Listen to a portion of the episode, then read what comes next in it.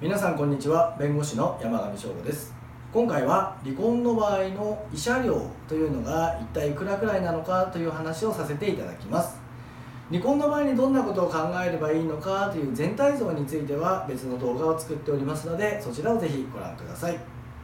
で離婚の慰謝料というのはどういうものかというとこれはあの精神的苦痛を賠償するものというものでして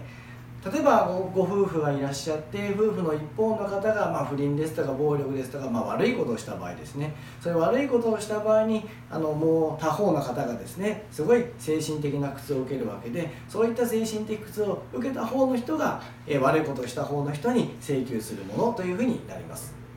もしかすると芸能人の方の離婚の報道で例えば慰謝料何億円とか何千万円というような報道をご覧になったことがある方もいらっしゃるかもしれませんが少なくともこれは日本の場合はですねもしそういうことがあったらそれは正しくなくて慰謝料というのは大体数百万円というところであってあの何千万何億円ではならないんですね。そういった金額というのは財産分与というものでしてこれはまた慰謝料とは違うものになります。財産分与というのはお互いに結婚期間中に作った財産をまあ大体半分で分けるということになっているんですけどもそういったものになります。そしてあの具体的な慰謝料の金額なんですけれども例えば不倫が原因で離婚した場合というのは一般的に200万円から300万円くらいというふうに言われております。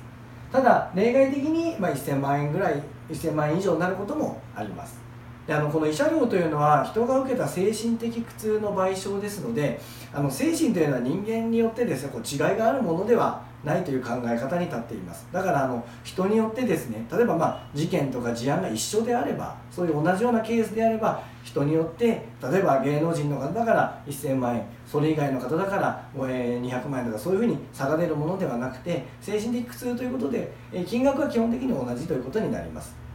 ただ事件の内容が変わるともちろん金額も変わってきて、えこういうふうに例外として1000万円以上になるようなケースもあります。でそれではですねあの今回はえ、例外的に1000万円というようなあの慰謝料が認められたケースについてどんなケースだったのかというお話をさせていただきたいと思います。まず1つ目の例なんですけれども、えー、夫がですね別の女性の方と同棲したというケースですね。基本的には別々に住んで、まあ、時に一緒に住むというような、えー、ことご夫婦がいたんですけどこのですね一緒別々に住んでいる状態の時に、えっと、旦那さんが別の女性の方と、え同棲を始めてしまったというものですね。でその後ですねこの同棲が発覚した後旦那さんの方がですね奥さんの方にこう暴力やら暴言をやったと。そういう事案ですね。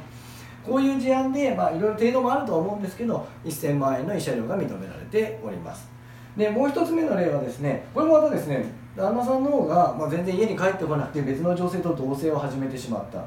でその後ですねこの別の女性と奥さん以外の方と同棲を始めているというと自分の勤めている会社にですねあまりこう印象が良くないので奥さんの方に頼んで、まあ、自分はね別の女性と同棲なんかしてないよという、まあ、そういった、えー、別の同棲の事実をですねあの夫の会社に隠す協力まで奥さんがしたんですね、まあ、もちろん奥さんはそれで、え、旦那さんが自分とか戻ってきてくれると思ったんでしょうけれどもところがですねこの旦那さんが全然戻らなくてですね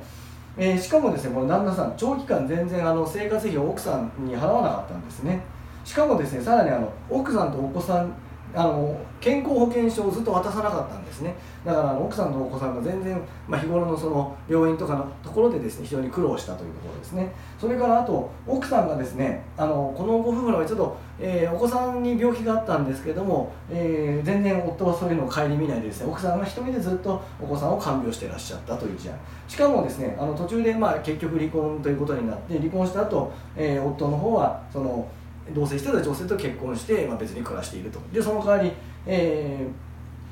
ー、でその他方でですね奥さんは一人でお子さんをずっと看病していたと、まあ、そういう事案ですね。こういう事案で、えー、裁判所は1000万円という慰謝料を認めたということになっています。ではあのこういった事案でですねこういった事実を証明すればですねあの慰謝料が高額になる可能性があるというわけなんでじゃあどうやって証明するかっていうお話をさせていただきたいと思うんですけど、まあ、これ実際にねこういうふうに証明したというわけではなくて、えー、今私はこういう、えー、証拠の方が考えられるというお話なんですけども例えば、えー、夫が別の女性と同棲したということですね。これはあのもちろんね女性と一緒に別のところに帰ってるというようなところがですね、え録画できたりとか写真撮れたりとかすれば、え非常にいいかと思いますし例えば家に全然帰ってこない様子っていうのも録画したり写真、えー、撮ったりですね。あと日記をつけたりとか。あとメールでですね、あの、例えば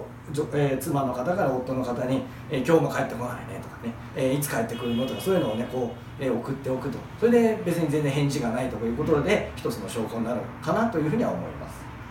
それから発覚後暴力とか暴言。これもですねあの暴力とか暴言っていうのは録音録画が非常に強いですね。それから怪我したところの写真ですとか病院に行った後診断書をもらうというのも考えられます。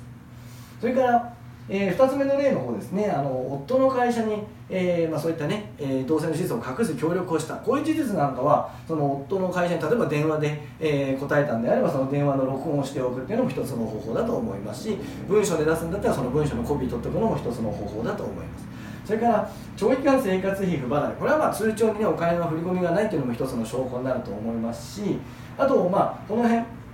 えっ、ー、とえー、妻子に保険証を渡さないとかですね、えー、妻が1人で交換病こういったところ全部ですね例えばこの場合メールで奥さんから旦那さんの方に例えばなんですけど、えー、今月の生活費払ってくださいって何月何,、えー、と何年何月の分もらってませんとか何月分もらってませんとかね。こうメールを、え定期的に送っておくわけですね。そしたら、まあ、請求したっていう事実は明らかになってそれなのにまあ振り込みがないっていうことであれば例えばこの生活費不払いもそれからもちろんですね一人でお子さんを看病しているというような状況はお子さんの写真ですとかそれから日記ですとかお子さん自身のね証言というのもありえますしあと、えー、病院の診断書というのももちろんあると思います。それから、えー、まあえ夫がね、あの奥さんと離婚したと別の女性と結婚したというのは戸籍とかで、えー、十分に分かる事実ということになります。以上今回も最後までご覧いただきましてありがとうございました。